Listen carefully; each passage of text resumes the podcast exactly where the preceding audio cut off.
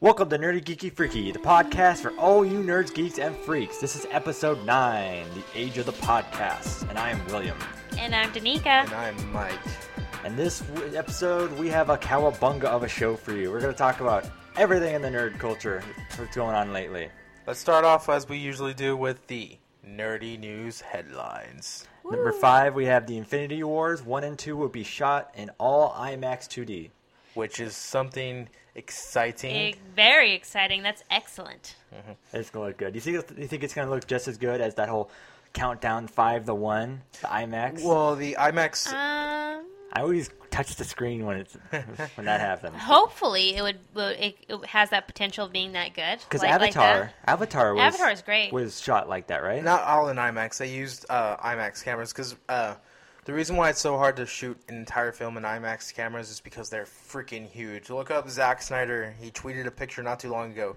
They're shooting some sequences in Batman v Superman with IMAX. They're pretty much a small vehicle. They're pretty big. It- and they're it- noisy, Uh, they're They're and heavy and delicate. I don't know if they're noisy. I, they're I they're heavy noisy. and delicate. They are very heavy because they're like there's so much stuff that goes into it. The the lens on its own is about probably like the size of a TV, or not a small TV. I should say a small TV. I think. Don't quote me on it. They look like a giant, like what you think. Um, they shoot radiation at people in yeah, hospitals with. yeah. It looks like a giant, like a like an old, like a science fiction bazooka cannon or Yeah. something. And it's really hard to shoot multiple. Uh, what's it called? Multiple Shot scene- Yeah, multiple scenes with that camera because it's very hard to uh, work around. And there's But- only only so many because they even broke one of them during the Dark Knight. Yeah, they broke one, and they're expensive. But Horrible. um, IMAX is working really hard right now to develop. They are developing uh, smaller cameras uh, that will still encompass the same range. Uh, and Infinity Wars Part One and Two, I believe, is going to be the guinea pig for the these new cameras that they're uh, developing. I forget what the exact name that they're called, but they will be. Uh, Mini IMAX. kind of mini. they're they're gonna be a lot more easier to carry around and lug around, so it's gonna make shooting an entire movie with them a lot better. And the scope of seeing them, like, if you've ever seen a Christopher Nolan movie in IMAX, like I saw Interstellar in IMAX, but the scenes that he shot specifically with the IMAX camera, it's just like it's so beautiful.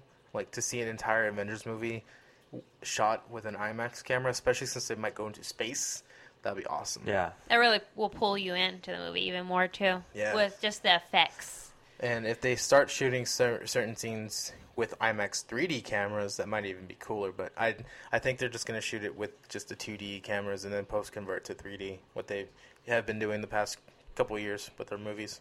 Well, I know it's gonna be good, and for two movies for double feature, which is gonna be cool. You know that first one's gonna end on like the saddest note ever. Oh, I know. Uh, It's gonna be. They're finally. The Avengers are finally gonna lose. Yeah, that's gonna be fun. A lot of people thought they were gonna lose in, in Age of Ultron, but well, we're we're doing a spoilers review uh, for Avengers: Age of Ultron, so you know you can just hear our thoughts on that when you hear the episode. But anyway, what's next? Uh, Josh Tanks leaving. Josh Trank. Tranks. Just think tank with an R. Josh Tranks leaving the Star Wars anthology. and cue sad moment in his life now because there's a lot of controversy going around about the Josh Trank situation because I guess uh, he's the one who's directing the uh, Fantastic Four reboot Ugh. and it looks good. I don't care what you say. It looks and he did Chronicle. He did uh, that movie Chronicle. You know the found footage superhero movie. That was terrible. Watch, I thought that was thought gonna be that was amazing. terrible? I thought I it was thought gonna that be was amazing. amazing. No, it's it's totally predictable. Oh, predict. No, no doubt it was predictable. I saw everything coming, but No the way. For no reason for it to be found footage because half those scenes around the end, there's no. I understand he's lifting up cameras so they can all record him. No, the shots they all took in these found footage movies don't exist. The same can be said about any found footage movie. I I totally agree with you on the found footage premise. It's like a useless. It's gimmick. over with. We're done Yeah, with them. It's a useless Yeah. gimmick. Oh, speaking of the Friday the Thirteenth reboot's going to be found footage, but that's not a news headline. I'm just saying. Well, you I'm guys, just, I'm just breaking your mean heart. stuff like that? I'm breaking your guys' Another heart. One? I, I don't yeah, like that. Another reboot, and it's going to be found footage style. breaking all all your hearts right now. But anyway, um, Shattered into pieces. So number three. Anyway, no, no, no. I want to talk more about Josh Trank. Oh yeah. Trank. No more about With a the, tank. the Friday the Thirteenth found footage movie. But anyway, there's a lot of controversy going on because I guess supposedly the set of the Fantastic Four was really hard to work around with him because um, they said that he destroyed sets, his dogs destroyed a hotel room. He was just he was always late and everything like that. And they and the writer of Fantastic Four, Simon Kinberg, who did who also wrote uh, X Men: Days of Future Past, and he's heavily involved in uh, Star the Star Wars. Uh, anthology world too. Uh, think uh, he's uh, he actually is an executive producer on Rebels, the TV show, the animated TV series for Star Wars. And I guess supposedly he uh, floated around. He floated around to Disney that Josh Trank can't be trusted with the material, Really? and either the Drama. the rumor is that he left uh, the project uh, without telling Disney. He just up and quit, high and dry. Left them high and dry, you know, without a director. And Sign contracts and that stuff. yeah, which is why a lot of people doubt that that's the truth. What they're thinking happened is is just the real re- thing that happened was there was just a lot of uh, uncompromise or not able to compromise for certain things. Like they uh, couldn't settle on a on a actual picture. We don't even know what the second anthology movie is going to be. There's rumors that it's going to be Boba Fett, but I highly doubt that. Um, Where it's like it's a spin-off, like the yeah, like the- anthology is going to be a separate separate from the episode. Yeah. Could- the first one is going to be called Rogue One, which is going to be uh, taking place before the uh, in between the events of um, right before A New Hope. It's going to be about the pl- uh, uh, rebel group who uh, steals the Death Star plans. yeah, Rogue One. They was like who are like the best pilots in the universe. Yeah, and nobody knows what anthology the second one was going to be about. That's the one that Josh Trank was going to direct. So he left. A lot of people even say that it was way too soon to even announce him because that's not going to come out till 2018. So like he was supposed to show up at Star Wars Celebration Day, but he he pulled a no show, and they said it's because he had a flu. A lot of people saw the flags right there. Uh, but anyway, uh, it just opens the door now for uh, new directors, and I think I'm putting my name in the mix, or who I want to pick up the next uh, Star Wars anthology. Who? Alex Garland. You, none of you know who I'm talking about because he's fairly he's a fairly new director. Um, he did Ex Machina, Ex Machina. Sorry, I keep calling it Ex Machina. It sounds familiar. Yeah, uh, it just came out not too long ago. I think I did a review about it. Did I do a review on the show? I don't remember. Uh, but basically, he did a very good sci-fi movie in Ex Machina, and I think he would do well with a Star Wars anthology sh- series because it it's his own way of doing uh, a, a separate story. And it's a very good movie if you ha- get a chance to see it, and you'll see why I think he should be. Yeah, it sounds familiar. I next think I watched it maybe.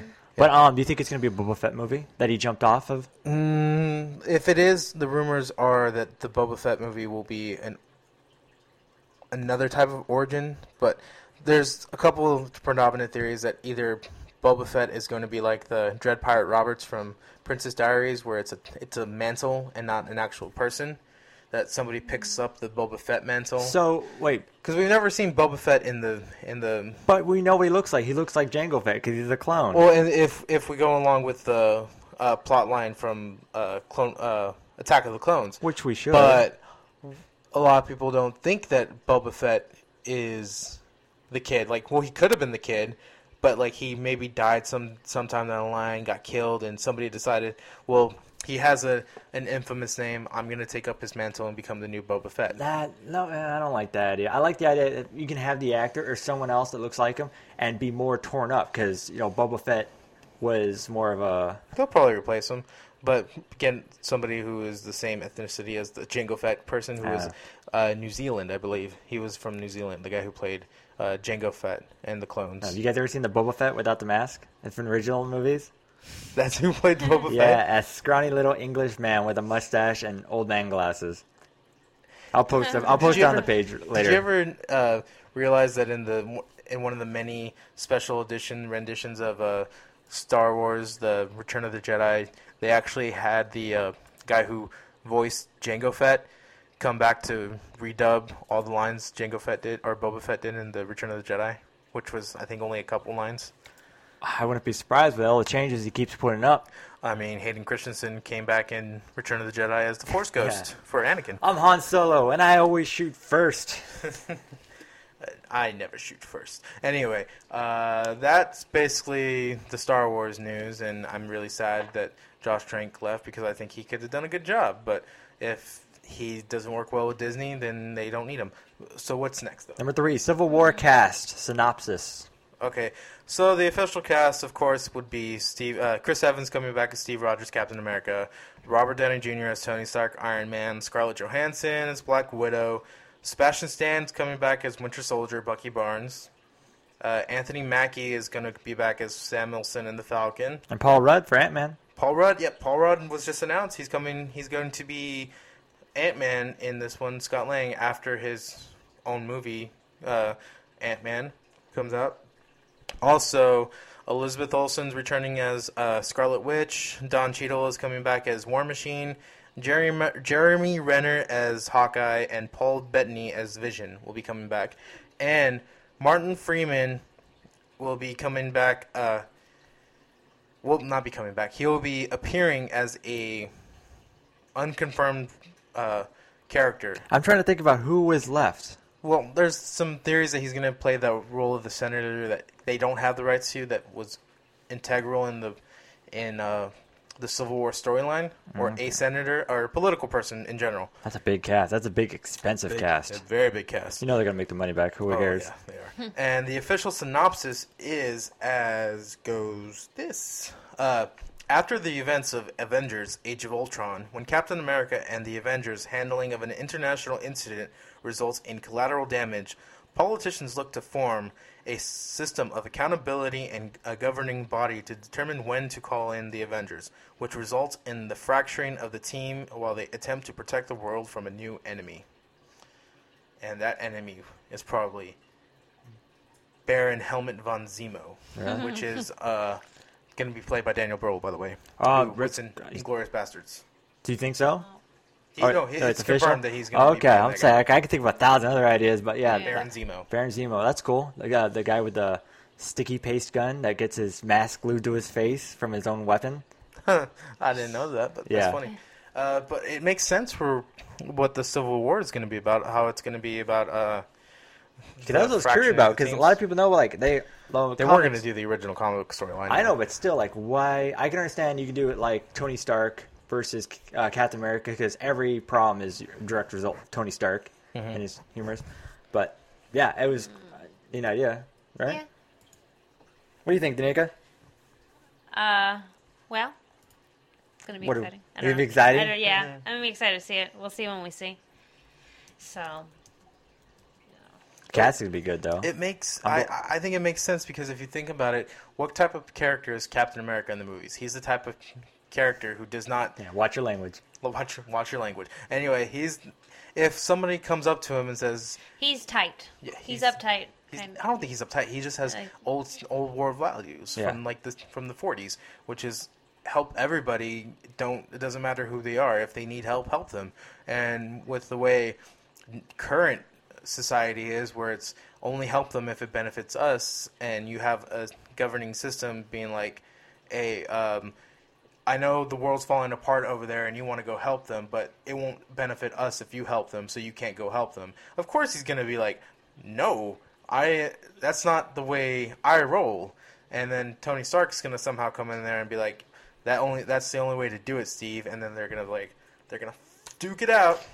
Yeah, because there's a couple stuff oh, when they're chopping wood in the Avengers, talking Mhm. about how different ideas. That Tony Stark doesn't trust anyone without a what would he say? Oh, without a dark side or without He secrets. doesn't trust somebody. He doesn't trust anybody without a dark side. Yeah, yeah. But yeah. It kind of like started th- right there.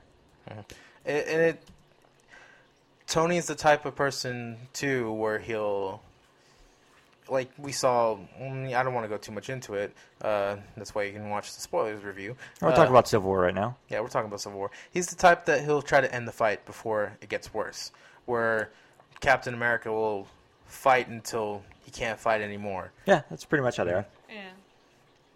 So next we got um, number two, Nintendo and Universal are teaming up to create Nintendo theme park attractions. Finally, I can see the light shine in your eyes. that's Both of you. Mario That's Kart. gonna be fun. yeah, Donkey Kong. Are Kong they having a little ride. Zelda? Are they gonna have like Everyone goes uh, to the Zelda, yeah. Lost Woods? Are we gonna get lost in woods? They have, that would be cool because What's- you know how they have you go through like little areas. That'd be Yeah, pretty cool. music and stuff, and just I don't know how they're gonna do attractions. You think it would just be all um, not roller coasters, but you know, it's Universal, so a lot of their stuff are interactive rides where it's like Jurassic Park is a roller coaster and a water thing, and it has stuff coming at you, yeah. something like that, or yeah, I think so. maybe just how the the tram ride is, where it's just one ride. Hopefully, it's not just one tram ride where you go through all Nintendo Land. Yeah. Ho- What? Well, I'm saying it right now though. If they, if in the Mario section they do not have uh, elevators designed to look like the tubes, I will be very disappointed. what? They could do a well, we need to go ideas. into the tubes to enter somehow. elevators. That see, That'd that's what I'm be- talking about. Like, We'll Yeah. go in the tube. People will be all And claustrophobic. that's- If you're claustrophobic, don't go in there. We're gonna- like what if gonna they had ship the like tube. uh, like an under, like you know how when you when he goes down into the tunnels uh, underground and the plumbing and all that stuff, Bloom, bloom, bloom. bloom, bloom, bloom, bloom. Yeah. Anyway, uh, you do that where to enter the ride, it's like a it's like a plumbing ride. Uh, but Well, to they had- enter it, you have to go through the tubes, and they do that. Bloop, bloop, bloop. Yeah, like and a then we go down, themed- dun dun dun dun. Yeah, you get so many ideas. They should have just made their own. They got the money. Just make your own theme park. We'll go. And if they do, when they do Zelda, I think they should have I don't get my hopes too high for Zelda. Hyrule uh, exploration. Or something like maybe like how um, Buzz Lightyear ride, where you have like the gun, or you have like some kind of weapon where you can attack moblins or Stalfos and stuff. Well, you already know they're gonna rip off uh, Disney's cars from Disney World. oh, for that Disneyland cards. for the for Mario Karts. Yeah, but like, how do you do that without having Somebody? With, yeah, no, with keeping it as not just another car ride. What makes it Mario about it? Besides the paint on the cars and just you know car car um you know cutouts of Yeah, I, I just think they're just gonna do stuff? it in for Maybe for have purposes. shells bouncing around as Blasting. they're driving. Like Hit old just people? shells, Yeah. like shells bouncing into the car. They that's true. You kind of spin a little bit like Roger Rabbit's ride. Yeah, I wouldn't like that though. Kinda, I might get a little nauseous. Yeah, that's what I'm thinking. Like, how do you how do you Like, legitly do a theme park with That would Nintendo be cool though. and make it? I don't know if you can do everything, but you can do some of it. Probably. Yeah. You can't do Zelda. You c- probably can't do much with Zelda. if you can do it's so stuff with like the peanuts from Snoopy and make attractions out of it, you can definitely make them out of Nintendo. True. Anyway, that. and it would sell. What's Yeah. next, Will? Number one, we had the Suicide Squad photo Which has been released or leaked. No. Uh, leaked. no, it's released. Uh, It- David Ayer uh, tweeted out the same way he tweeted the Joker picture out, which a lot of people still do not. I think a lot of people are losing hope for this movie. 'Cause- slowly and slowly. DC, man, they know how to suck the fun and joy out of a comic book, don't they? The last Superman movie, the last two Superman movies, Super Stalker Spider Superman, and um, the last one was crying mopey hobo Superman, and now the new Suicide Wo- movie. It's like no, Suicide Squad. Suicide Squad, where everyone's happy to see Harley Quinn. She looks okay, which the actress is perfect for her.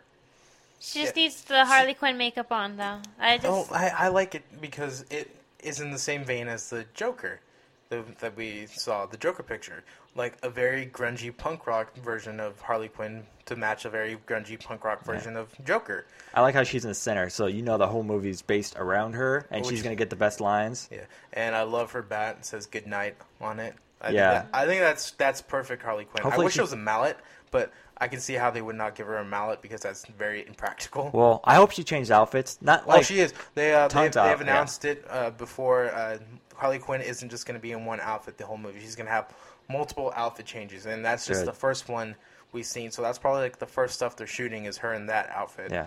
hopefully we see her like with more of a like the comic look or of I'm- her. I don't think we're gonna get- get the classic Harley Harley Quinn look. We're just gonna we're gonna get more stuff Variations of Yeah, it. least. variations of uh, the Harley Quinn we've already seen. But I know we're definitely not going to get that Harley Quinn with the full get up from the cartoon from the animated. Oh series. yeah, where she was That's- um yeah created. yeah that's too that's too far. Yeah. but we're probably gonna she's probably gonna have pants. A lot of people are mad she doesn't have pants, and I can tell you for my Shorty opinion, shorts? I prefer the shorts. But anyway, it, it's She has like high heeled boots. Which I like. That's cool. Match her style. She's not gonna wear a traditional. But yeah, Captain outfit. Boomerang looks good. I like him. Um, Killer Croc looks ridiculous. I don't even know how half these real people are. I don't really For follow all DC you who much. say practical effects are better than CGI and motion capture, proof. yeah, I heard King Shark was supposed to be in it, but I don't know no. who King Shark is. He's basically a street shark.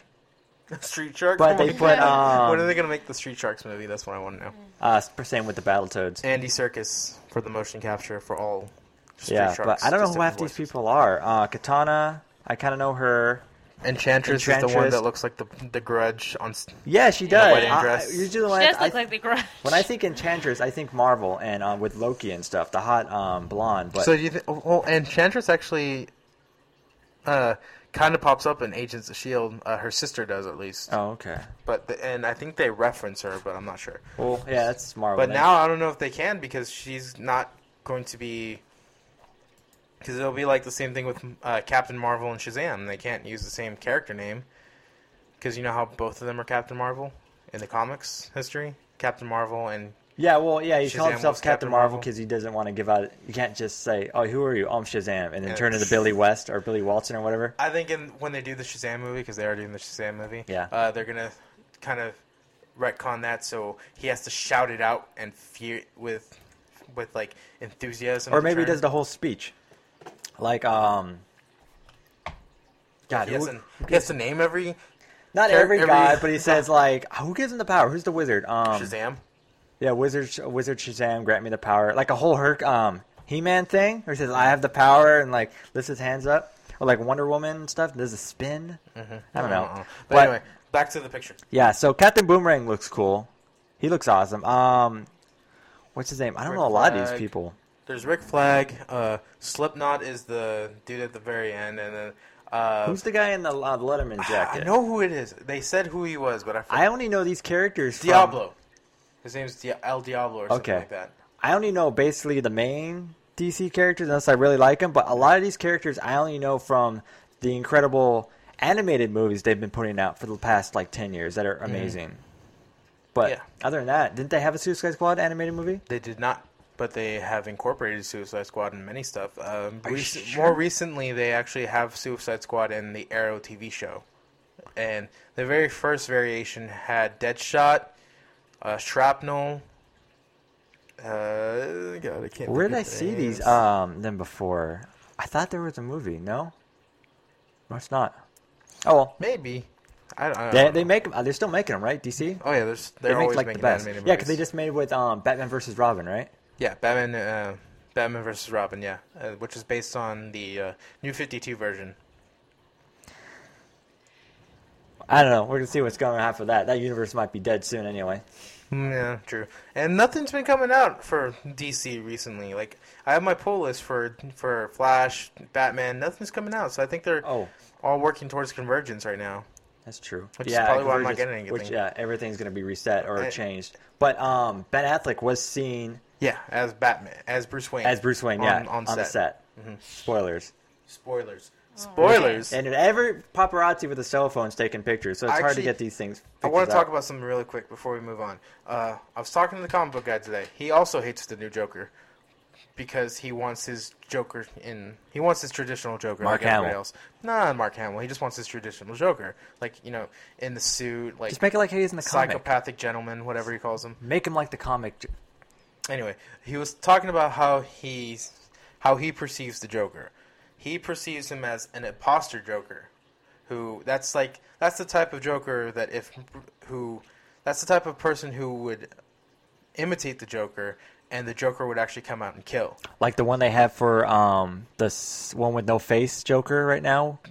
I thought that was the real Joker, but I have to read more into that. I know it's like it was. I have.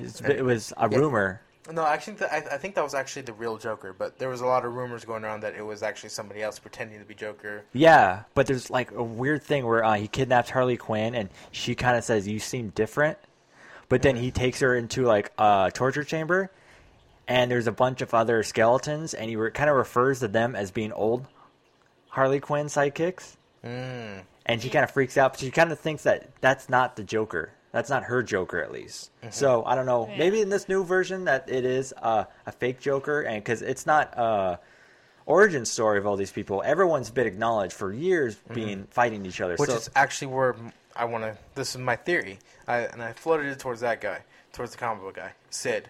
Uh, I said, "What if this is an imposter Joker that like, and that's not his Harley Quinn. That's not that's not the Joker that Batman's fought in the past. Because this is remember, this is a season Batman we're gonna get in this new DC universe. We're not gonna have like an origin Batman where he's starting out and everything. He's already fought everybody basically." He's already had a life as a as a vigilante, and he retired, and he comes out of retirement to fight Superman. is that what the story is? That's the story. Uh, and what if the reemergence of Batman inspires the reemergence of it, Joker imitators? And Jared Leto is a Joker imitator, but he just he's like so crazy that Batman has to step in, or Suicide Squad steps in to take him out. But at the very end, the original Joker comes, kills Jared Leto, and is like, "I'm back, bats." That'd be a twist, but That would be are twist. kids gonna follow that? Not a chance. But to appease you, They don't want to Hamill, appease us, the, though. Mark Hamill is the original Joker. in That would be cool. That would be a twist. Yeah, that, would be a twist. That That'd be would sick. be and he's pretty good. and he's in shape right now, so Kinda. blow my mind. Yeah.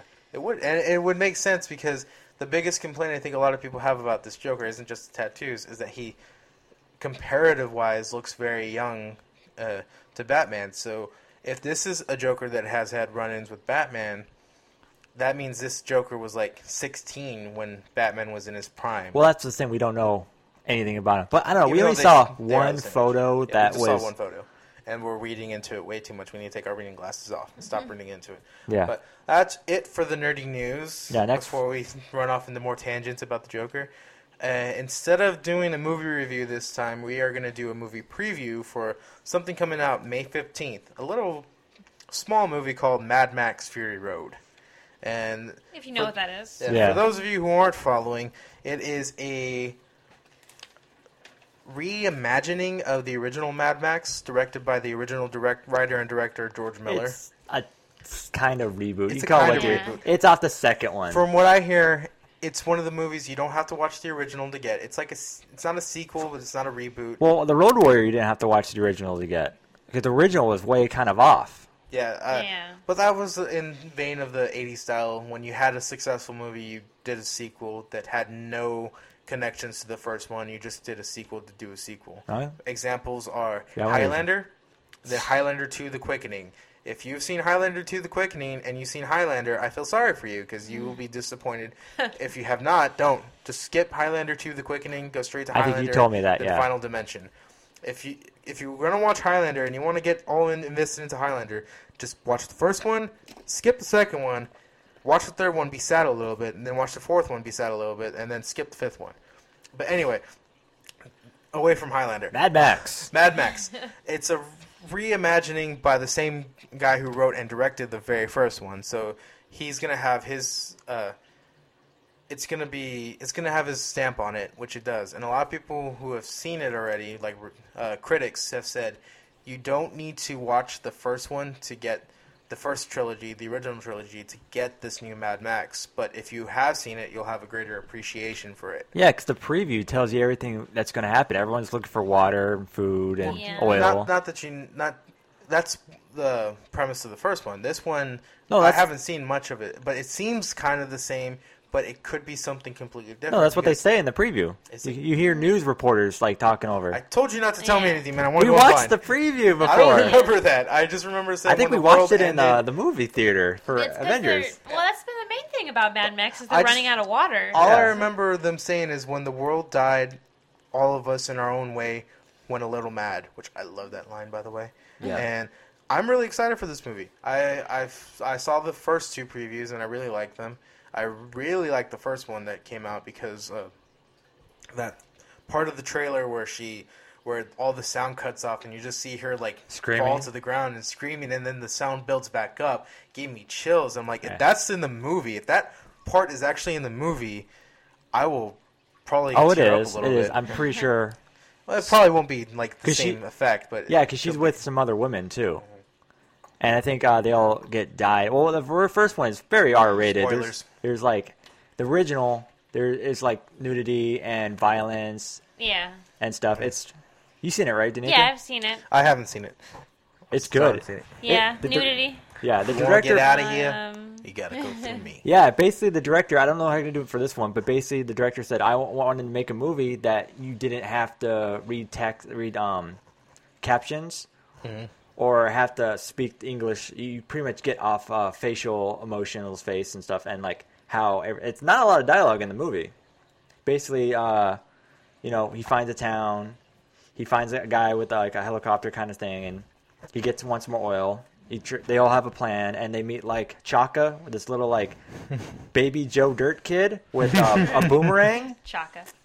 and then they happen to be uh, the the little place that had oil is actually being um attacked by uh, Lord Humungus, is basically Jason from Friday the Thirteenth. And everyone has S&M like um, leather straps and stuff. That's which- what I hear. yeah, Yeah. it's very much like that. It looks, and all the people inside pretty much have. Looks like the casting basically just got a bunch of leather straps and a whole bunch of um sports equipment because they're wearing uh football pads and they have. They went uh, to an adult store, got That was S&M the- They did. clothing, and, and they're like, "This is what you guys are wearing." And they're like, "Oh, okay." That was like the theme of the '80s movies because Hellraiser was the same thing. yeah, so it uh, the original uh, Road Warrior, the Mad Max: The Road Warrior, definitely a great movie to watch. You can rent it on iTunes right now for like four bucks. iTunes. You heard you heard that It's a plug. advertisement. It's a plug. But anyway, yeah, I, I'm, I'll look into it. I mean, Yeah. I'll, I'll watch it. The new one looks good. The music looks um, sounds amazing. Mm-hmm. The visuals, it's all visual and sound. It's a nice balance, mix of practical effects with CGI. That's what a lot of people are appreciating. Uh, I still think that practical isn't always the best way, but you know sometimes you can make a good movie with practical effects. If you're if you're a good director and you have a good eye, practical effects. Just keep it away from Star Wars. Yeah, just More keep it away from practical in Star Wars and more CGI and everything else. It's gonna be good, regardless. I think. or balanced. Like I said, just have a nice mix. Yeah. That- Yeah. that- we'll see that with uh, Mad Max Fury Road. Uh, we'll see. that comes out May Friday, May fifteenth, which is next week. I want to see it. It's Mm-hmm. it looks good. I'm all hyped up because I've been watching the other ones. Mm hmm And I'm hyped up because I'm a big Tom Hardy fan. He's Bane in the desert. Just basically, that's what it's going to be probably. Basically, and he's got the mask and he's all like tied up on those like long like poles in the air, so Mm-hmm. in case they crash, they kill their uh, hostages and stuff. He's on there. He's tied up in a long part of the movie. Like most of the, movie, the preview shows him just tied up But I don't know if that means he's tied up in the long part of the movie. Probably first twenty minutes. scenes. I don't Yeah. know. Yeah, maybe. Anyway, uh, that is our movie preview for this week. Uh, Mad Max. Mad Max Mad Fury Road. Uh, next up, we We have the our video game review. Video game reviews. Who wants to start this one off? Woo! I'll go first. You I'll can go first. go. Yeah, you can go. Sure. Ladies Yeah, first. yeah. Oh no, Because I, mine's not a, really a video game; it's a board oh, game. a board game. Yeah, I'll Yeah, go first. go in So uh, detail with Yeah. that. I'm reviewing this uh, episode, Skyrim: The Elder Scroll Five, which is an amazing game. Amazing. Didn't I- I, review Skyrim? No, I didn't review No. Skyrim. Did I you? talked about Skyrim. Oh yeah, we just talked about. I want to review it. This is easily It is uh, a over a hundred hour game. Mhm. I don't know anyone that can master this game. Every time you play, you can just do something new. Like basically, since the Game of Thrones series started again, I'm like, I gotta, I, I gotta get a kill something and like some swords and sword. with a sword and go up in the mountains and the dungeons and stuff. So I've been playing again, and I joined um the Dark Brotherhood. So I'm completing the whole Dark Brotherhood quest. Yeah, Have you ever played it? I have played Skyrim. Yes. Okay. Have you ever played Dark Brotherhood quest? No, I haven't. No. Oh, that's good. You just go around assassinate people. It's amazing. But yeah, this game, I'm sure all all three of us played it. and We all love this game. It's an amazing it's game. It's easy to play for hours and hours and hours and It is. hours. I think this is what's uh, the new Zelda is probably going to be like. I hope it is. I mean, they were mentioning it when they were talking about making the Zelda. Yeah, because this is this isn't very. It's a very PG game. It's not a lot of blood, unless you get bitten by a dragon, but you don't Did get you your say torso. Skyrim is PG. It's not. You don't get. He- Well, besides getting heads chopped off, which I'm so dete- de- uh, desensitized You can with. run around your underwear as well. That's true. But you don't. There's not like decapitations. There's no language. There's no There's nudity. decapitation. Well, besides With decapitation, with blood. Yeah. I just see clean lightsaber cuts, like nothing. I think you can trim the blood on or off. Maybe I'm not playing it the right way. but yeah, great game. Um, okay, so this is the thing I, I blew my mind. I was checking up on. There are no dragons in this game. That's right. You look at me. No dragons. You hear me, everyone? There are no dragons in this game. Explain yourself. They're raven. Oh, wyverns? How do you pronounce that? Oh, is that what you told me? That's me? what I was saying. How do you pronounce that? It's a weird word. Waivers. Waivers. Thank you. Wyvers? Weavers. Waivers? Uh, Whatever. Some. Yeah, waivers. no dragons in this game. But they call them dragons. They're stupid. They never seen dragons before. They know stories. So Dragons you're saying, is- oh, okay, no, I think I know what you're saying. Waivers. Noun. A winged two-legged dragon with a barbed tail. I guess it says winged two-legged dragon. It has- Wyverns. Wyverns. Wyverns. Well, they call them dragons in the definition. Anyway. Would you call those Well, dragons? Dragons. I guess I would call them dragons. Wyverns. It says it in the definition. No, I So think it's about a it. l- legendary winged creature with a dragon's head and wings, a reptilian body, two legs, and a barbed tail, like you said. And it's sweet. It's sea dwelling. Or no, wait, there is a sea dwelling version of it, which I don't. Dragons supposed to have two legs, two lanes, and wings. Well, does that mean Khaleesi's dragons are? Yeah, they're wyverns? ravens. You're all Ravens? wrong. They're not Oh, dragons. I because the wings are their hands Yeah. too, like a bat. Like a bat. Bats aren't dragons.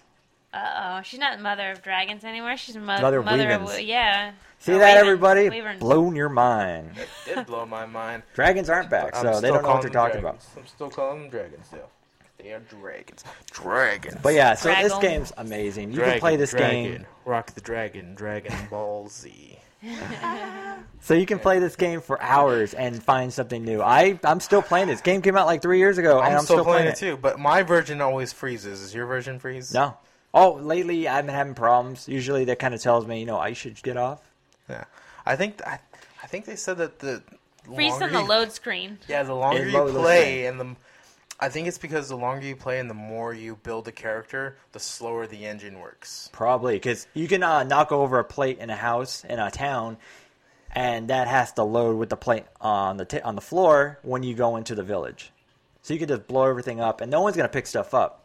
So everything you do change has an effect, and it stays that way, unless someone says, "I'm gonna pick that up and sell that if you just drop that here." but yeah, great game. It's actually um, let me see. Out of the of 25 best-selling games for consoles of all time, all of them are Nintendo besides Skyrim and of course Grand Theft Auto. So I thought that was nice. Oh, that's cool. I didn't know that. And it is the only game to get a perfect 10 from um, a Japanese. I forget what it's called. It's uh, Fematitude, F E M. How do you pronounce that? That sounds right. We'll just call it that. Oh Give yeah, basically it's the only um game to ever get a perfect ten from a Japanese high-rated Japanese um video game magazine. They never give any other games from uh, America like that high. This game, I think, got two game of the year for um, was it? Yeah, it was the game of the year. Yeah. So it got that amazing game. Every blade, every corner of grass is different from the entire world. You're not going to keep seeing the same like branches on the floor. It looks like you're outside. Yeah, which makes um, backtracking a lot more interesting. Yeah, it's actually you're just wandering around and it's look everything looks amazing. So nice. It has different weather too going on as you're going through the. Mm, Yeah, when the you get weapons. to uh, when you get to Windhelm Yeah. or Winterhold, Winterhold. I, I almost called it Winterfell. Almost called it Winterfell. Those damn role playing people always using the same names from different, just very different variations of it. Winterfell, Winterhold, Winterfell. Winterfall, Winter, Winters is coming, Winter's Eve, Whiterun. White Whiterun. like yeah, and I really like the Whiterun city Yeah, it's mm-hmm. really pretty and stuff. Everything looks really nice. And or River Run. It was a River Run, which mm-hmm. is the one where they have the little dragons trap place. Is that oh, Win- that's Windhelm. that's Windhelm. Windhelm. Yeah, one of your first towns you visit. That's the one I like, not not Winterfell or Winterhold. Sorry. Winterhold. Yeah, uh, Winterhold's up north, and it's the one that has the dragon statues in the, in the beginning. But yeah, so you can do anything in this game. You can build. They have NPCs. Was NPCs where you build stuff now? Yeah, you can build a home. You can build a home. They have the Dragonborn one. You have. I have love that you have a home on there. The one, Heartsbane. the only Yeah. thing that the Elder Scrolls Online, you don't have Or a Hearthfire. house. You don't. You don't have can a house. basic- on, uh, online, yeah. That a lot of people are very upset about that. That you don't have a, a home. Well, the the big You can thing you about marry- have a bank. That's dumb. Well, the big thing about Skyrim, you can join a guild or uh, a certain group, and you can have a room, or you can just take kick, kill everyone in a, a castle that you like, and just take over that. Mm-hmm. Because as long as there's no enemies nearby, and you kill everyone in that castle, that's yours. And you can and you can marry both man or woman. Yeah. See, beast. Very progressive in this world. Bethesda, not Bethesda. Bethesda. Bethesda. Bethesda. Very good Bethesda. Bethesda. Bethesda. Marry a dirty Khajiit if you'd like. That's true. As long as they see your little amulet, they'll be like, Yeah, as long as you have, I- I'm, I'm single the amulet. first time, the first time I did it, a guy when a guy asked me, I thought, oh, maybe he's gonna set me up with his sister or something. you It's marry like, a man. I did not marry a man. I'm not that progressive. Uh, my character isn't yet. He probably. I was thinking about it. I'm like, I was thinking about my character. Maybe because you can marry multiple people, can't you? Or is it just one? I don't know. I'm You a can marry different people in different towns. Oh yeah, You okay. can. Danica, Yeah. how do you know this? What? I don't know. Danika's married to men, women, Khajiit, Khajiit. the lizard people, Yep. Yeah, but um, They also don't have to know about each other.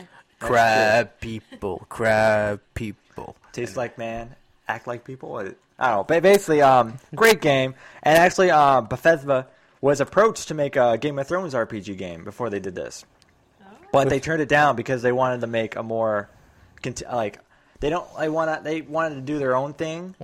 So they wanted. They just continue with um, carry on. with Skyrim. Very infused with Game of Thrones, though. So they That- took a lot they- of Game of Thrones. I'm Thrones. sure they did. Yeah.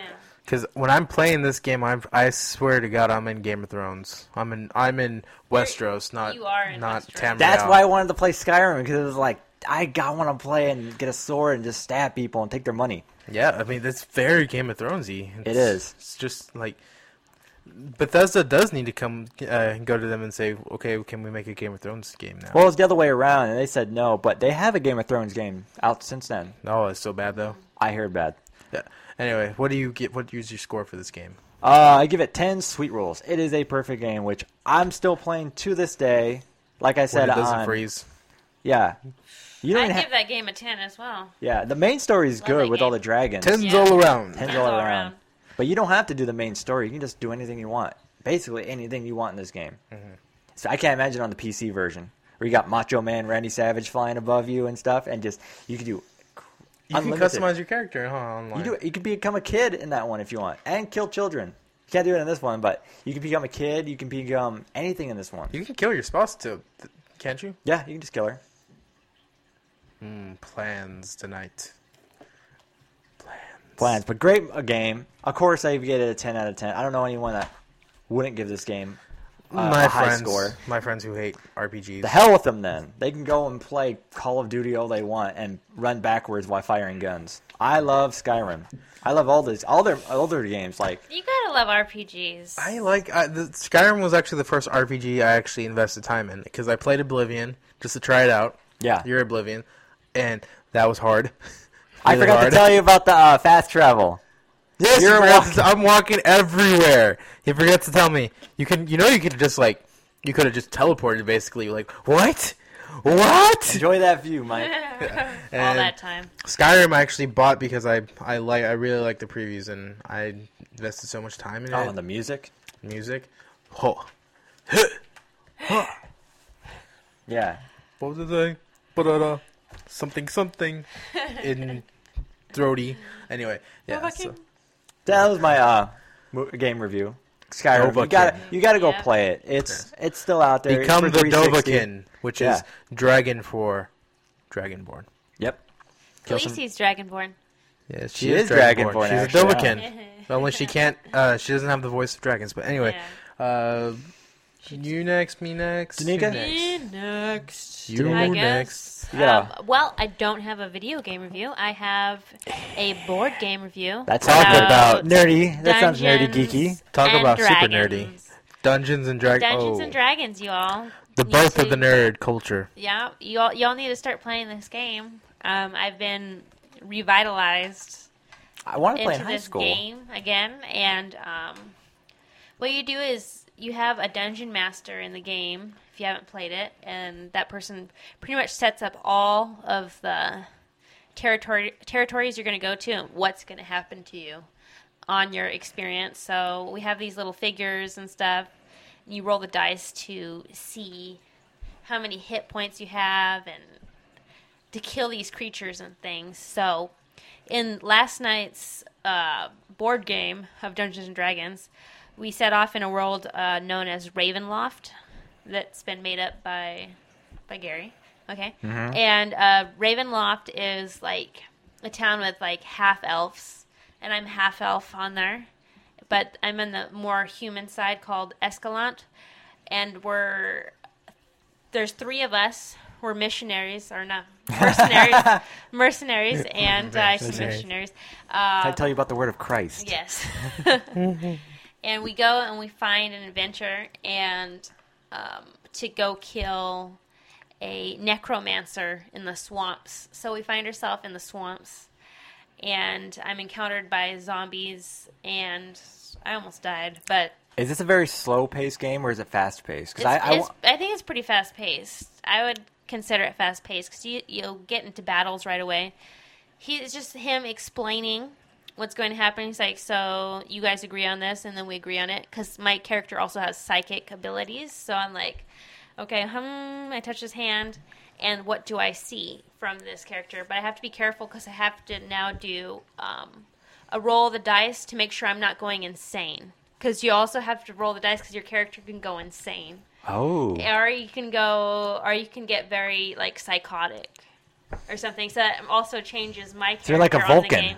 so this one's like a like um it's kind of like medieval but it, he wants it to be like a scary a scary one like haunted and stuff so we run it we encountered zombies and giant frogs and i just took the frogs out because i'm a warrior in the game so I, I just killed them i am brienne of tarth in the game but nice. what weapon do you use? I'm just curious. I have a bastard sword and an axe, a hand axe. nice. I have, uh, yeah, that's pretty good. But I feel like I've been killing more with my battle axe. But um, we also we killed the necromancer in the swamp, and the world just turned to a fog, and then it twisted, and we were in a different world. And in the world, there's a bunch of uh, gyp- gypsies that are psychic and stuff, and so uh, we found this kid we're supposed to watch out for. He's the, called the Lost One, and this gypsy psychic told us, you know, be careful of the Lost One. You can't trust the the Lost Ones. Their blood, or something about the blood, um, is cursed or something. Anyways, I have a Lost One following me, of course, in Uh-huh. the game so far, and uh, seems nice. Young young little fellow. I don't know if he can fight or anything. He hasn't been able to speak, and I've been reading his mind with my psychic abilities. But I'm gonna have to do um, a roll of my mind check next time because every time I read his mind, I am in like crypt, and I'm in. Um, I see dark things like a man hovering over a dead body and Really? images. I see images of death. But um, it's a good game. It you got to use your imagination. Yeah, I can imagine it's, a lot of it's- writing. Is a lot of writing down? There's a lot of writing down. Um, you mostly just write down what you find. Um, he's the dungeon master writes down the storyline in like a little booklet. He's like been writing it down on the computer, printing it out like a page. So it's kind of a lot of work for more of the dungeon master. yeah, you gotta be really into it. I hear. and um, and then when, once you're a player, you need to have at least a booklet to write down like what you find. Say you find 300 gold in a diamond and rubies and stuff. You want to keep that, or you find like a skull that's magical or some crap, and and or a ring. Like I'm looking for a ring so that it can um, help prevent me from going insane with my psychic abilities.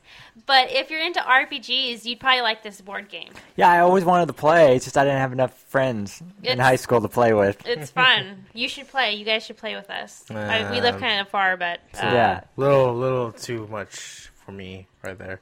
What? I'm sorry, I I'm sorry, I'm you'd sorry, get I'm into sorry, I'm it. sorry. You'd get into it. Come on, you read comic books. It's all right. True, true. I'm sure you'd get into it. Like it's been kind of inspiring me with my art as well. But uh, yeah. Oh, good. with that, it's like getting the imagination ticking. Do you guys ha- better. um, have little figures and stuff? We stuff? have little figures, yes, little metal figures, and that's cool. Oh, they're and metal, I want nice. to paint them. Oh, it's not painted. paint, I- mine's not painted, but I want to paint my character. So That's that'll cool. like pull it in a little bit more. Yeah, I like all I I I seen stuff and you get like little figures and um, the dice is amazing. That's probably one of the, the Yeah. main things people see it when you, you want to roll dice. a 20 sided dice to do a critical hit on a person. You're trying to kill someone. You roll a 20 or at least a 19. That's pretty much a critical hit. Rolling and crits then all day. But all the uh, the bad guys you fight are just um you're using your imagination, right? Yes. There's not little figures for them. there's little figures for them, yes. Oh, that's awesome. And we have um, little tiles and little. He has a little fake bench, like a little dollhouse yeah. of things. And you go in the castle, and we just had little fake little brick walls. They're about an inch high, and we have our characters in there indoors. that's crazy. With Little doors and See, stuff. You have to reset it up each time, though. You go in a room, you're kind of like Yeah. resetting it. Well, I didn't ever play Dungeons Dragons. I used to play Magic the Gathering, so it's kind of like the same thing, but with cards. It's an entire table full of just fighting and stuff. But it's basically one on one. This is more of a like. I know the Dungeon Master's got to c- come up with all this Yeah. stuff, and you got to get his facts straight. Yeah. And like, because that looks fun. I always wanted to play. I might join you sometime, but Yeah, mm-hmm. you should. You should. It's it's fun, and everybody there wants another player in there too. Nice. He's like, we need. They're like, we need a couple more players, and I'm like, I think I have the two. yeah, I'm We'll gonna see. I just try- gotta convince this one right here. God, if it wasn't Mikey. for the fact that he lives all the way out there, I'm like, whew, Yeah, that's a drive. it is. Well, But um, yeah, maybe we could play in half the way. That's true. Do it over the phone. Yeah. Skype. We'll Skype play. Let's Skype it. Like, roll me a 20. Roll me a 20. Like I rolled a twenty. Like I no, swear. I rolled a dice. yeah. Like rolled no, no. off the table. I got twenty. see. Roll. Yeah. but that looks good. Dungeons and Dragons always looks really ex- excitingly fun. It is. Which- it's a good game. Yeah, we spawned all the. Uh, which not for that, it won't be Skyrim right now. And, and back in the the 80s when it came out, a lot of people said it was devil worshipping. That's a fact. Yeah. Dungeons and Dragons.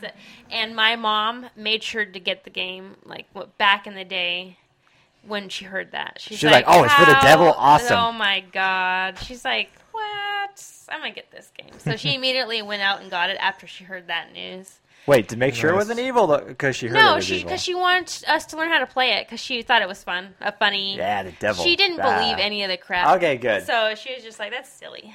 So That looks good. Yeah, I always want to play. Good review. I would. Uh, yeah, what, what do you, uh, what's your score? my score on it, I would give it a ten. It's just like your imagination. your what you get to come out come out with in the game.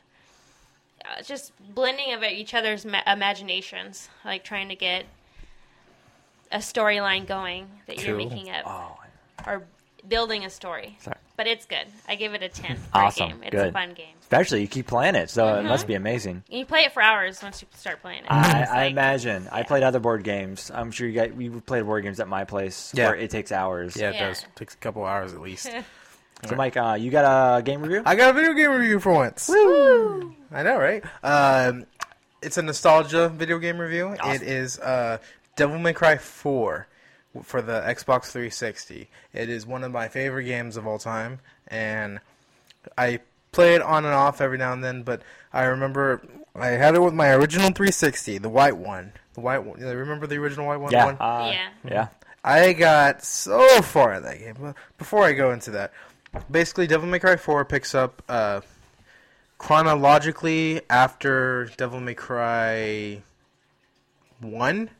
Uh, there's a long, sordid history to, to the Devil May Cry franchise. You can look it up. I'm not gonna. It's too too convoluted to explain. But basically, you play as a half demon, half human character named Dante, who uh, has who basically uh, takes on cases involving demonic issues. I thought he was a vampire. No, he's a half. Maybe I think in the the horrible reboot DMC Devil May Cry, he's a vampire or something. But he's the son of uh, the legendary demon knight Sparda, who centuries ago, uh, the demon world uh, tried to, or not, I don't know if it was centuries ago. I don't remember the timeline exactly, but Weeks ago. weeks ago, weeks ago, uh, the demon world tried to uh, conquer the human world, and Sparda rose up against the um, the demons, and he pretty much massacred them all. And he, for that, he left the, the demon world. He took a human form, and he actually, um, I think he took a human form. Like I said, I don't remember the history. It's very convoluted. Uh, he took a human wife As they do. as they do. He lo- and he fell in love with her, and I think that's why he rose up against the demons because he fell in love with her. And um, he had twin boys, Vergil and Dante. Uh, Dante stayed in the human world, and he uh, lived a human life, but he has always had uh, skills as a fighter because of his demon blood and everything like that. And um, Devil May Cry 3, the third one, sets as, as a, like a prequel to all this. It explains it more in detail. But basically, uh, Dante gets attacked because, uh, and he fights his brother Vergil, who wants to open the demon world. And anyway, long story short, it it like I said, it's very convoluted. So I'm trying to figure out the right way to. Yeah, I never heard anyone really talk about the story. It's basically I see action, just him, just with a so giant sword, right? Yes, uh, Rebellion. People up in blood all over God, half so the much. screen. He's, it's a hack and slash to its to the- to the T. Yeah. And you have guns. You have infinite ammo. He has twin barrel rifles. But anyway, Devil May Cry 4, without trying, I'm trying to give a little bit of backstory, but not too much. But Devil May Cry 4, uh, you start off as a new character named Nero, who um, is this knight for this order of extreme like cultists, I guess you could say, who live isolated from the rest of the world, who worship the demon knight Sparda as their god. Spot. Sparta. this is not Sparta, but it's it's Sparda with a D.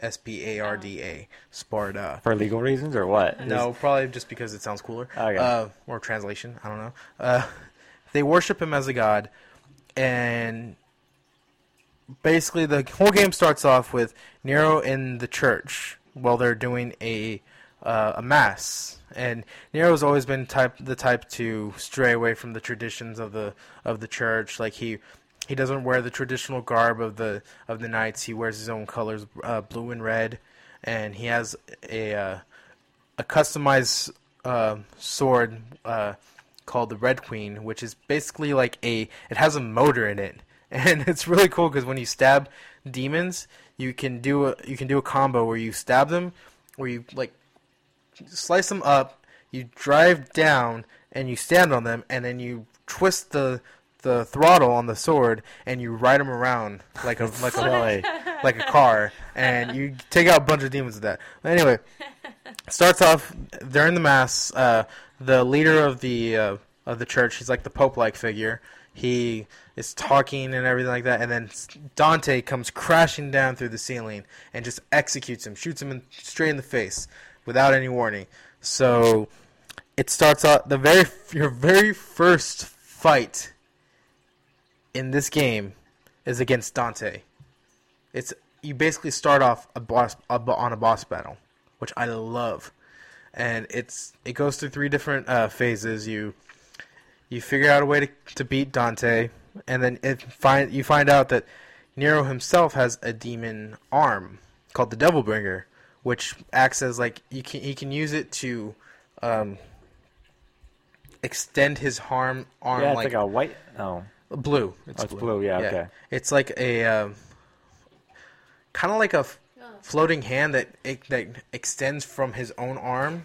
It's like a and it just can grab things. You can use it like for telekinesis purposes, kind of, and you can use it to pull yourself uh, across different types of maps.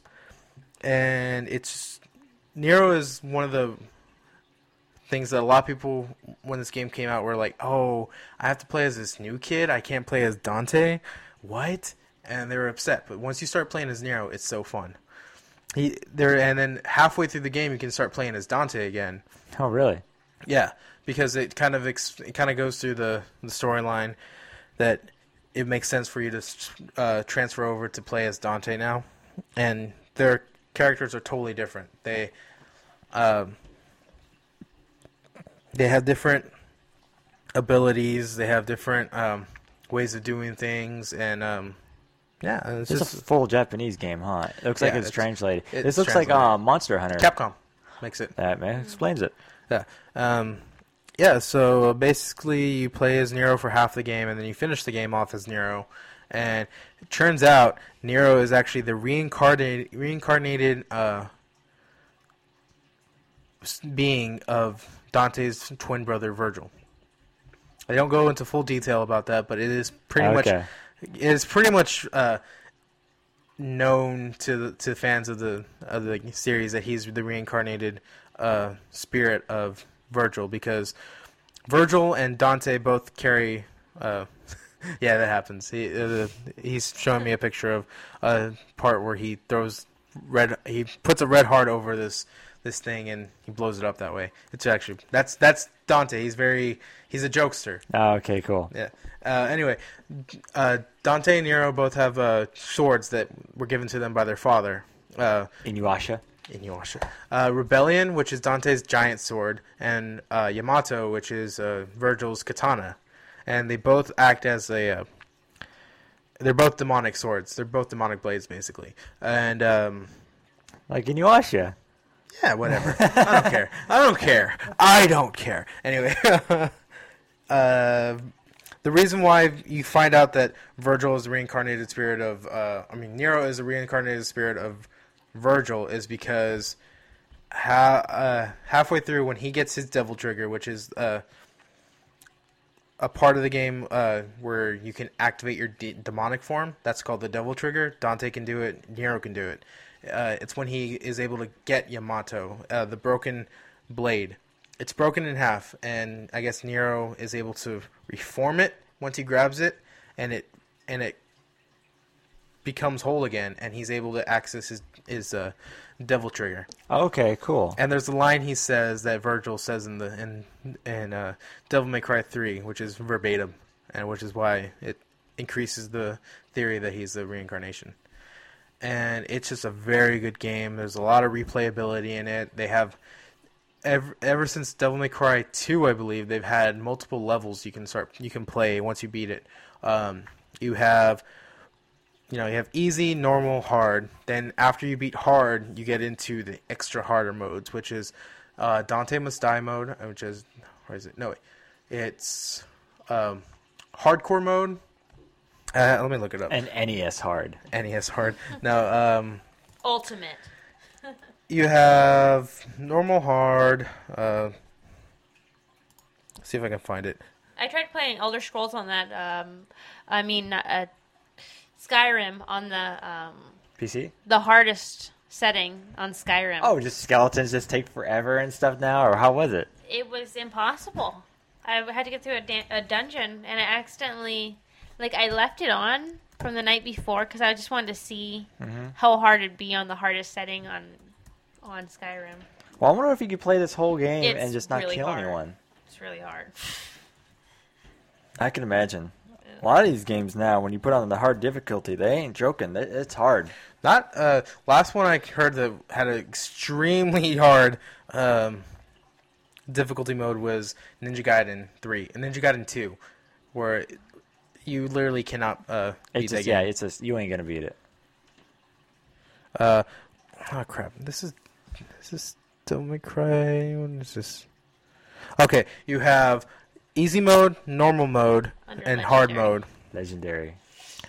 Then you have um, Son of Sparda mode, which is little a little bit harder. Then you have very hard hard mode, which is Like like the drone guys you have to kill, taking like a couple basically minutes. um, you have they, the the enemies get harder. You need more strikes to kill them. You take more damage. Um, they take less damage. Uh, it's strategy. You you pretty much each difficulty increases your use of strategy instead of just like hack and slash. I, I don't know. I, I could see games like Fallout and even Skyrim having something like that because you're facing against a person usually one on one. But Oh, when it- you're facing like games like this and God of War, I don't see the point of having like Oh, I see the point. legendary. I love it. I love it. Well, actually, Son of Sparda mode is the very hard mode in Devil May Cry. Uh, oh wait, no, no, never mind. Son of Sparda is in d- the, the reboot. Is there and s- then there's Dante Must Die mode, which is the hardest mode you can possibly imagine. And oh my god, Do you get a special ending or it's just no, achievement no, no, points? you get the same thing. You just get you every uh bragging rights. no, not bragging rights. Every difficulty you beat, you get um, new perks. You get infinite uh, devil trigger because it runs on a on a gauge with uh, in normal mode. You can only be in devil trigger for so long, but in uh, certain modes, because it increases, it regenerates your health. Um, so in some, I think after you beat very hard mode, you get um, infinite devil trigger. Uh, after you beat Dante Must Die mode, you get um, you also keep your infinite de- devil trigger for the entire mode, and then you get extra costumes and weapons. And everything like Capcom's that. good with that kind of stuff. I'm Capcom glad. is really good with that. And So- then then they have Heaven or Hell mode, which is every it's it's kind of um, an easier one, but it's not easy either. It's everything dies with one hit, even you. You, Really? you die with one hit, yeah. Uh, so you basically can kill everything with one hit, but you also fast. You have to be fast, yeah. Especially when you get the hordes coming at you of um, of enemies. Like it's harder when you're actually fighting the uh, everyone else, but when you get to the boss, it's easy. You just Bam, you're dead. Right in the eyes. There you go, dead. That's Uh, cool. except for those ones that start off with the like. There's one character that one boss that starts off the the boss battle with a burst of flames. Oh, so it's you very get- hard to avoid. You have to. You literally have to time the jump perfectly to get avoid hit, getting hit. Oh, that. okay. And then there's Hell in Hell mode, which was introduced in DMC4. That, How do you get past? How do you get harder in one hit kill? huh? How do you get harder than that? In Hell in Hell mode, every character is the same hit mode. You you uh, need the same amount of damage to kill them, but you die with one hit. Oh, and you so do just not, and you you keep infinite Devil Trigger, but your health doesn't regenerate because you die with one hit. So it's basically just saying you have it is extreme strategy because you have to avoid any damage whatsoever, and you have to inflict the same amount of damage you would in, in normally. Wow, that seems Why program it? Why program it for a joke. No, it's literally bragging rights, man. It's that's when it gets the bragging rights, and um, I, I couldn't do it. I Yeah. couldn't. I actually have know a I friend. couldn't. I have a friend who is who played uh, Devil May Cry 3, the original edition, which is the hardest of the of the games because uh, it's one of those games where if even if if you get to the final boss, there's no save points. You get to the final boss of the final level of the level, mm-hmm. and you have to kill them in that level, or if you die, you start from the very beginning of the level. You beat it. He beat it, and he got S rating in every single level. With S rating is the top rating you can get. I could top that. I have a friend who beat Contra on NES, no hits, through the entire game. Ooh, that is What that says on something. Earth? Contra is impossible. Yeah. So, uh, what would you rate the game? Uh, What do I rate the game? I rate it 10 uh, double triggers out of 10. 'Cause oh, I, 10 10s I- all around. 10 10s all around because I think it's a it's a very fun game. It's very replayable, and even actually when you get to the harder modes, it's even funner, more fun, even funner. It's even more fun, and they actually have these uh, this thing called um, oh what is it called? Uh, We're gonna start what's reviewing called? games we don't like. Yes, This we game should. sucks. Avoid it.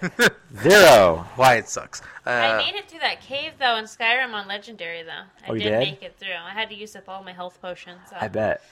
Carry a backpack full. Oh, and Dante Must Die mode enemies get Devil Trigger too, which means their their powers increase. But anyway, That's- that's uh, crazy.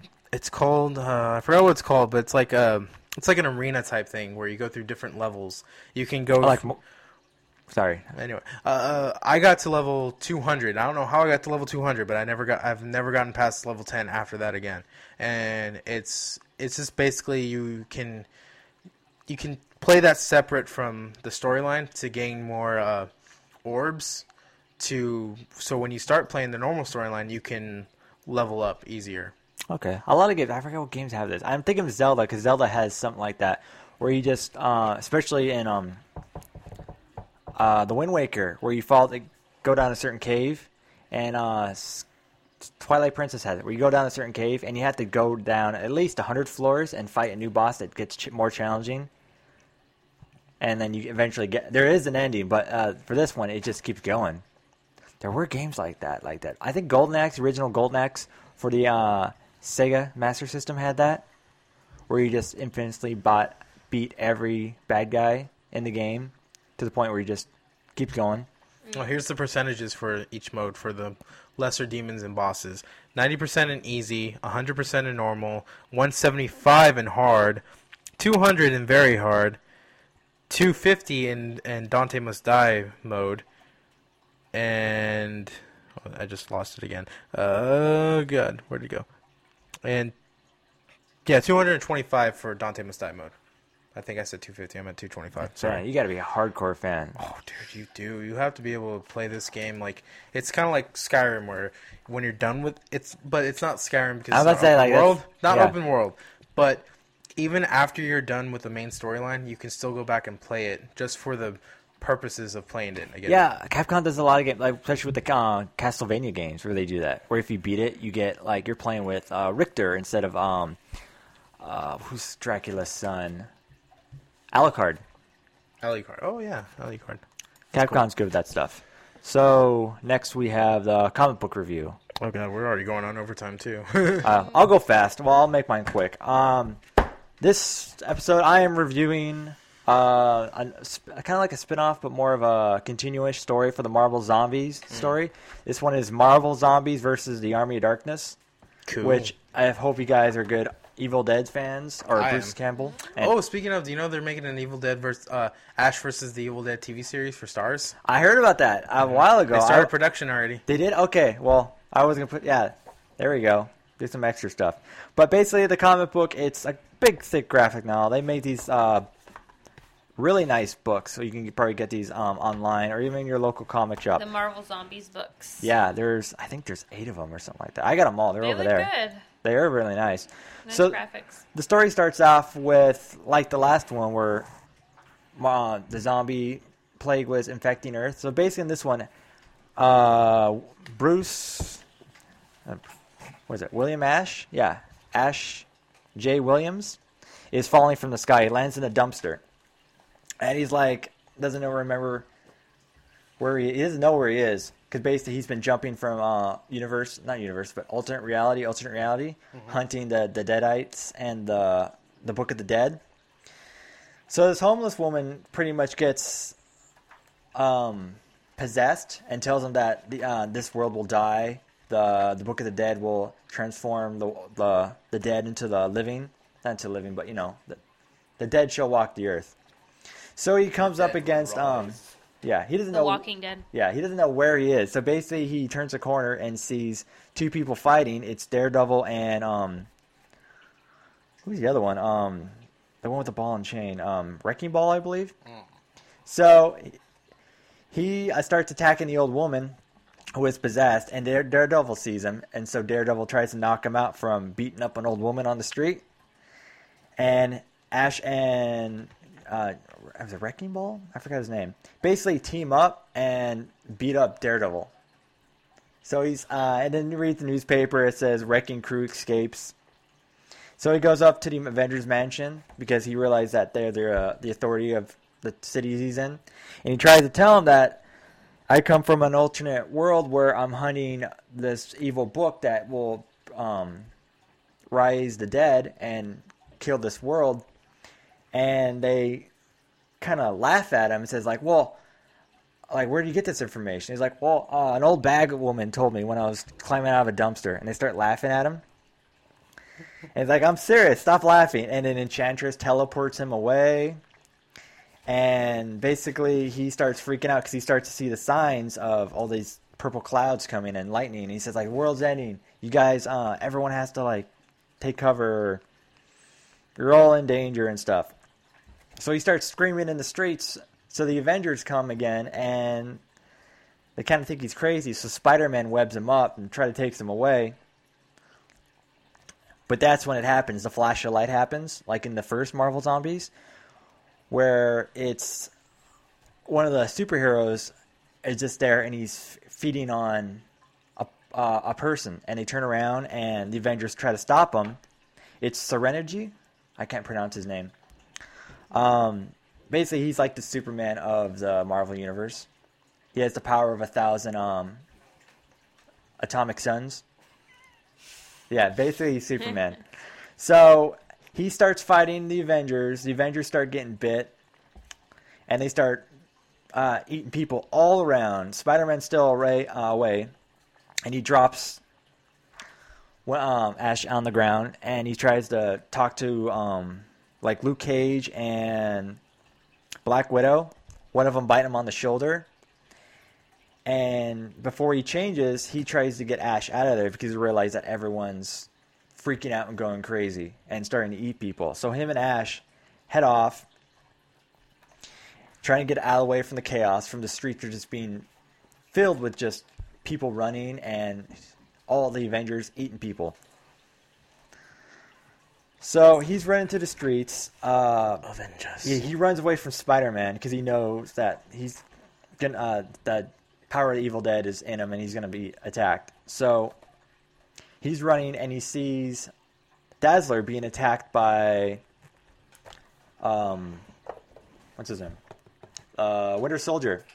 So he goes right behind him and blows his head off. and so he kind of like he's all like happy, got like he's um, safe, and he saved this girl, and he's kind of impressed about how the women superheroes are dressed. So him and Dazzler are off to like we um I know where we are. We're close to Stephen Strange's house, so we can go talk to him to see what's going on. And so they get to Stephen Strange. His um, home was is already infected through one of these other guys who try to go after the first attack of the zombies to get Stephen Strange's help. And they find out that Strange is gone. So they go through his books because they realize that Stephen Strange is uh, the Sorcerer Supreme. So Ash goes like, well, if he's a sorcerer, he might have some books that can talk to us. So he goes in and finds some other books that actually tell him that the Necronomicon is on this plane of existence, and it's been, you know, the usual story. It's been inked in blood and written on uh, the flesh of the of the I don't know suffering, and it's been fought over for gener- uh, for uh, countless eons. And the person who has it is the one who rules Latveria, which is Doctor Doom. Oh, Doom, of course. Yeah. So um, Ash, Dazzler, and now Scarlet Witch are off to Latveria, which they are being, um, which is being attacked now by other heroes.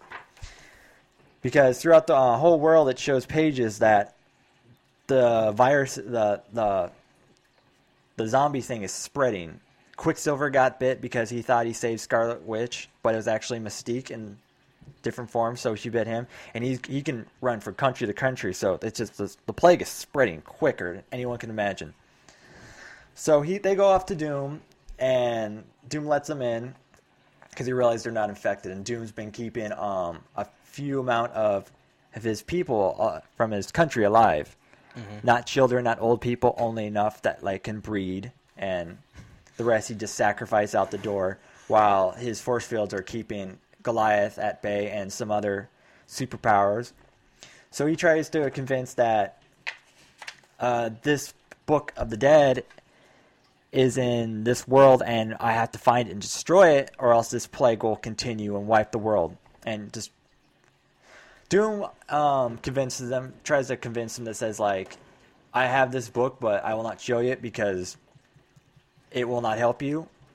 I don't care about um, what's happened in this world or your heroes because basically he's talking about how the original book, like I talked about before, Stephen Strange, not Stephen Strange, uh, Doctor Mr. Fantastic, There you go. basically told everyone this is the next step of evolution for humans because they can live forever.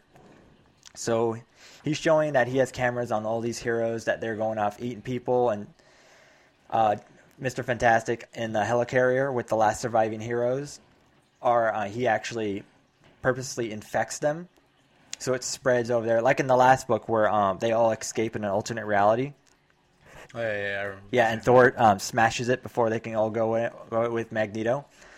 Because this is all happening at the same time.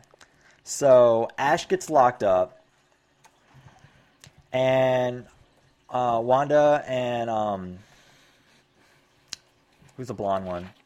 Dazzler are trying to convince Doom that this world isn't like we can still stop it, but he's like, no, this world's gone. So, by when Ash is getting carried away to the prison, he actually um, breaks free and kills Doom his Doombots and disguise himself as Doctor Doom so he can make his way to Doctor Doom's library, which he does find the Book of the Dead.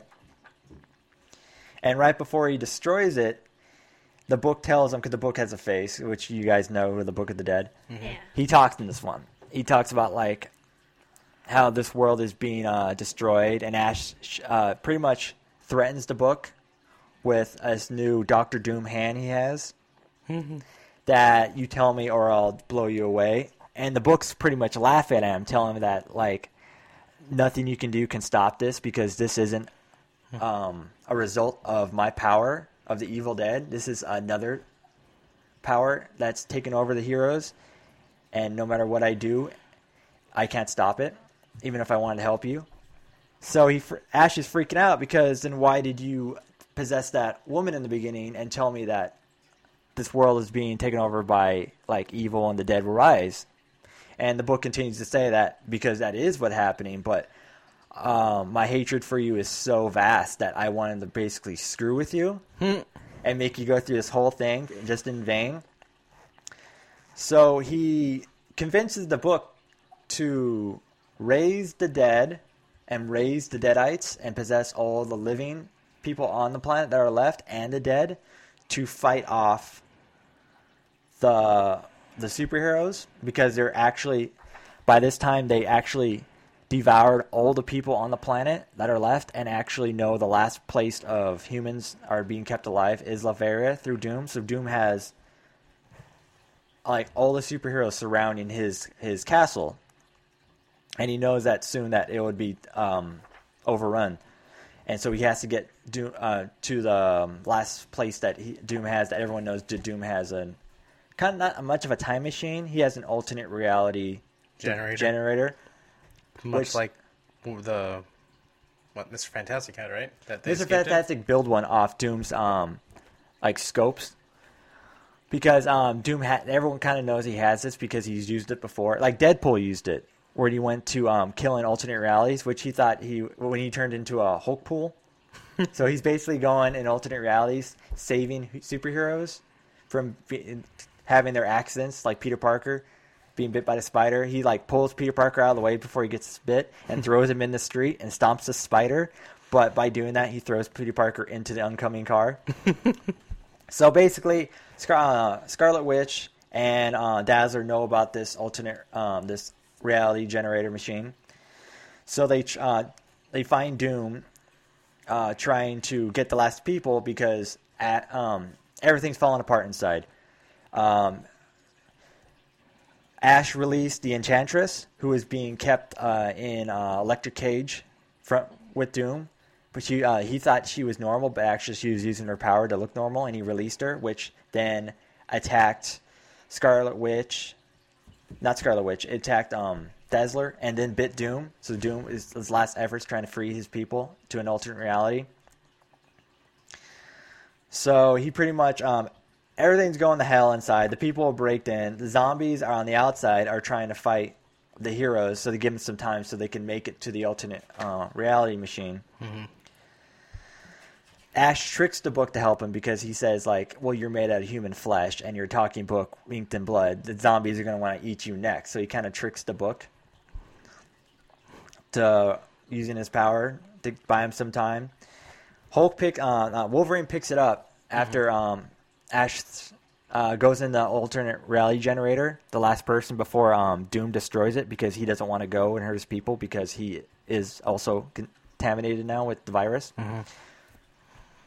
So he throws it aside. Wo- uh, Wolverine picks it up. The book tries to says, "Don't eat me, don't eat me," and Wolverine doesn't know why he says that. Then Hulk picks it up and says, "Like Hulk's uh, full of eating people, but Hulk does now need the toilet paper." And the book screams, "No!" So Um, the generator does uh, change every five seconds, so th- even if they do rebuild it or goes in, they won't follow him. So Ash is pretty much looking through every doorway to see a good alternate reality that he can go through. The first one is more of a spacey alien thing. The second one is more of a dinosaur. The third one's more of a post-apocalyptic, which is kind of a nod to the end of the second ending to the Army of Darkness, mm. where he ended up. And the third looks fine. So he says, smells like pee, full of trash, dumpsters. This looks like New York. I think I'm pretty safe. So he goes in. There's no one around him because the group of people that survived went in a couple seconds ahead of him. So he goes in. He he looks around. He feels relieved that he got out of there. The book's left in, so the whole world is gone. But at least uh, he saved his own skin. So the portal behind him closes, and he looks up to see a giant full moon. And actually, uh, the revealing ending is that he is now in a world not full of zombies, heroes, but now full of werewolf superheroes. nice. And Wolverine super sense smells him, which they all brag about having animal sense now. Chase him down the street, and it ends with a question mark, which I thought it was a really great book for continuing on the Evil Dead series, the scene where Ash is, and the Marvel Zombie series, which I thought it was a good comic. I just pretty much told the whole thing, but there still are several different issues of the Marvel Zombie issues. But it's a good comic. If you like Evil Dead and Marvel, especially zombies, that's the book for you. Awesome. Yeah. So, Mike, you have a uh, comic book review I as well? do. Hulk issue 15 and Hulk issue 16. I'll be really quick with these because I don't want to give too much away because we'll have, still, still have to read them. I know. I still got to read them. You keep bringing them over here. I want to like listen, but like, oh, I got to read them myself. Okay. Well, uh, basically, uh, it starts off with uh, Banner waking up uh, as It's he's Hulk, falling um, to his death. What issue is this? 15. Thank you. Uh, well, he's falling to his death, and he's trying to wake Hulk up again, but Hulk's knocked out. So what he does is, as he's falling, he breaks his finger to wake Hulk up. That's cute. And Hulk wakes up, obviously, and then Thunderbolt comes, and guess where he crashes? He crashes in Joshua Tree National Park. What? What? Because the Yucca Mountain, I just looked it up, is actually uh, in Nevada, but it borders with California. It sounded like familiarly close. Yeah, uh, we're very close to that, by the way. Uh, anyway, uh, Hulk, Red Hulk comes crashing down, chasing after him, and they fight some more, and he f- causes more seismic activity, but Hulk finally prevails and uh, takes away his gamma radiation. Red Hulk. So- Red Hulk takes his what? Green Hulk's away. No, Green Hulk takes Red Hulk's gamma away, so Thunderbolt's normal human again, and he pretty much calls the military police and they arrest Thunderbolt Ross for desertion. Oh yeah, because they could now, huh? Yeah, and uh, at the, at at the end of it, has he seen uh, Ross being taken away, Hulk writes a message in the in the ground, and he lets Banner wake up again, and it says, "We need to talk."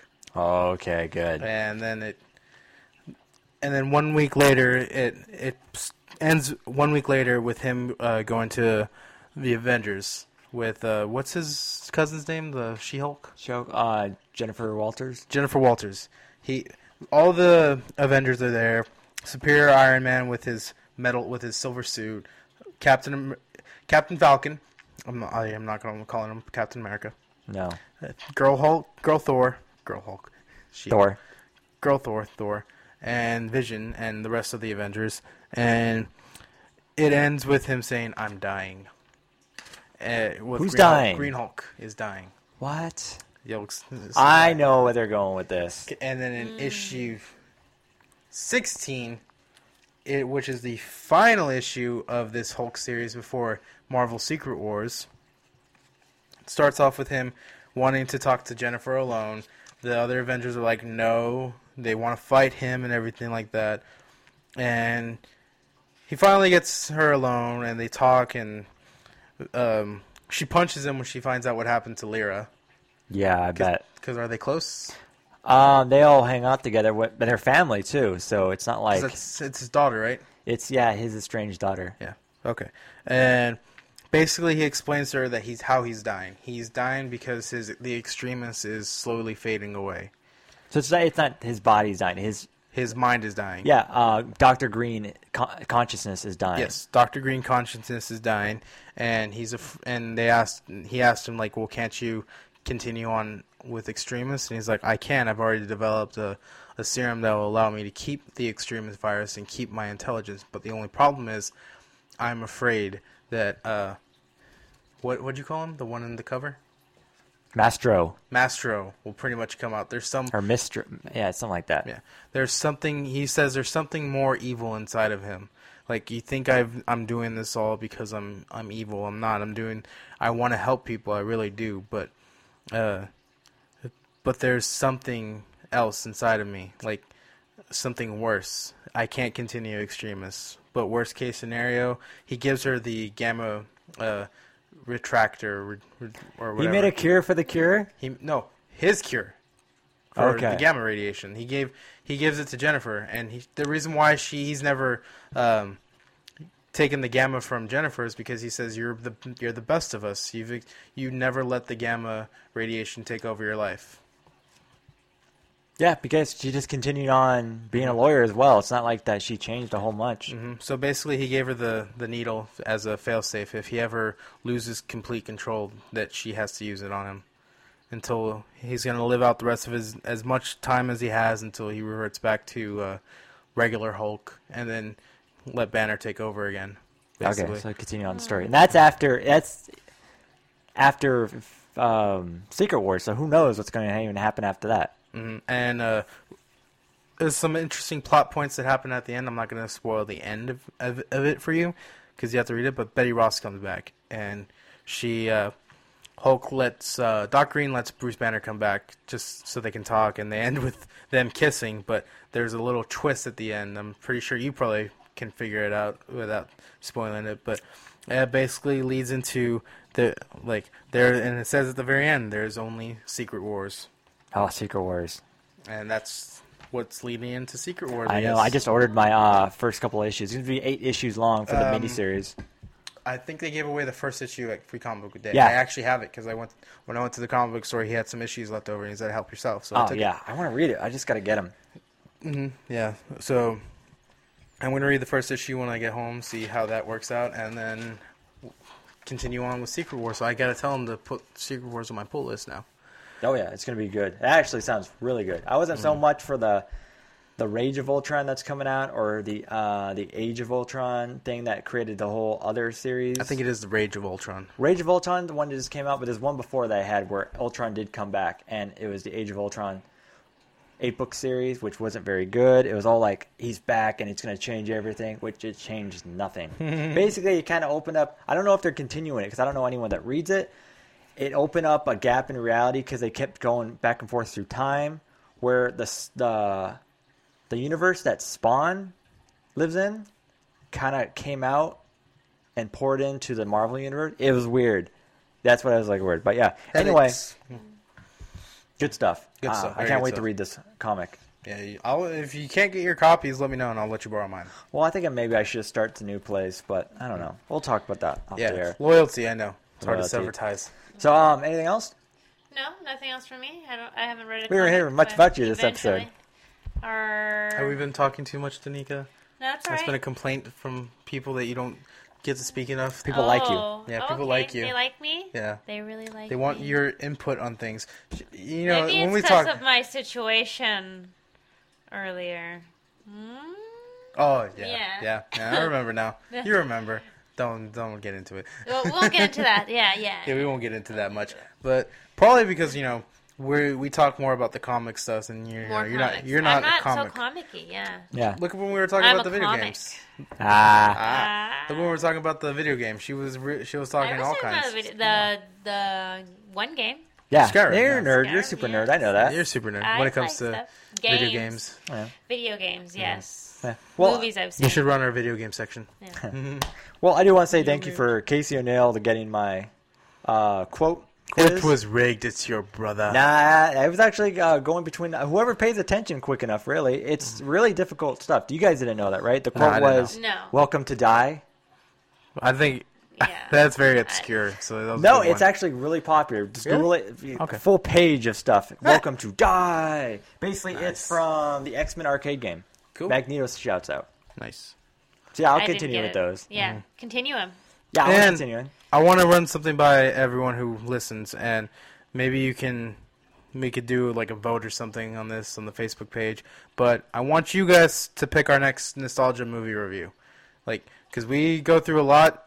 We have a lot of movies that we can review, but I want you guys to reach out to us on Facebook if you even care about our nostalgia reviews. But if you have one that you think is a good one, you know, keep it in the Nerdy, geeky, freaky. nerdy geeky range, yeah, like comic book movie, uh, uh, No, sci-fi, sci-fi, fantasy. fantasy. Just It- nerdy. Just yeah. you know. If it's something you think we've never watched before, or Yeah. something you want to revisit, just let us know. And for the next one, we will review that if you guys get to back get back to us. Yeah. Yeah. And that's all I got to say. Yeah. Yeah, that's pretty much. Bye, everybody. I'm oh, I'm William. I'm Danica. and I'm Mike, and fare thee well.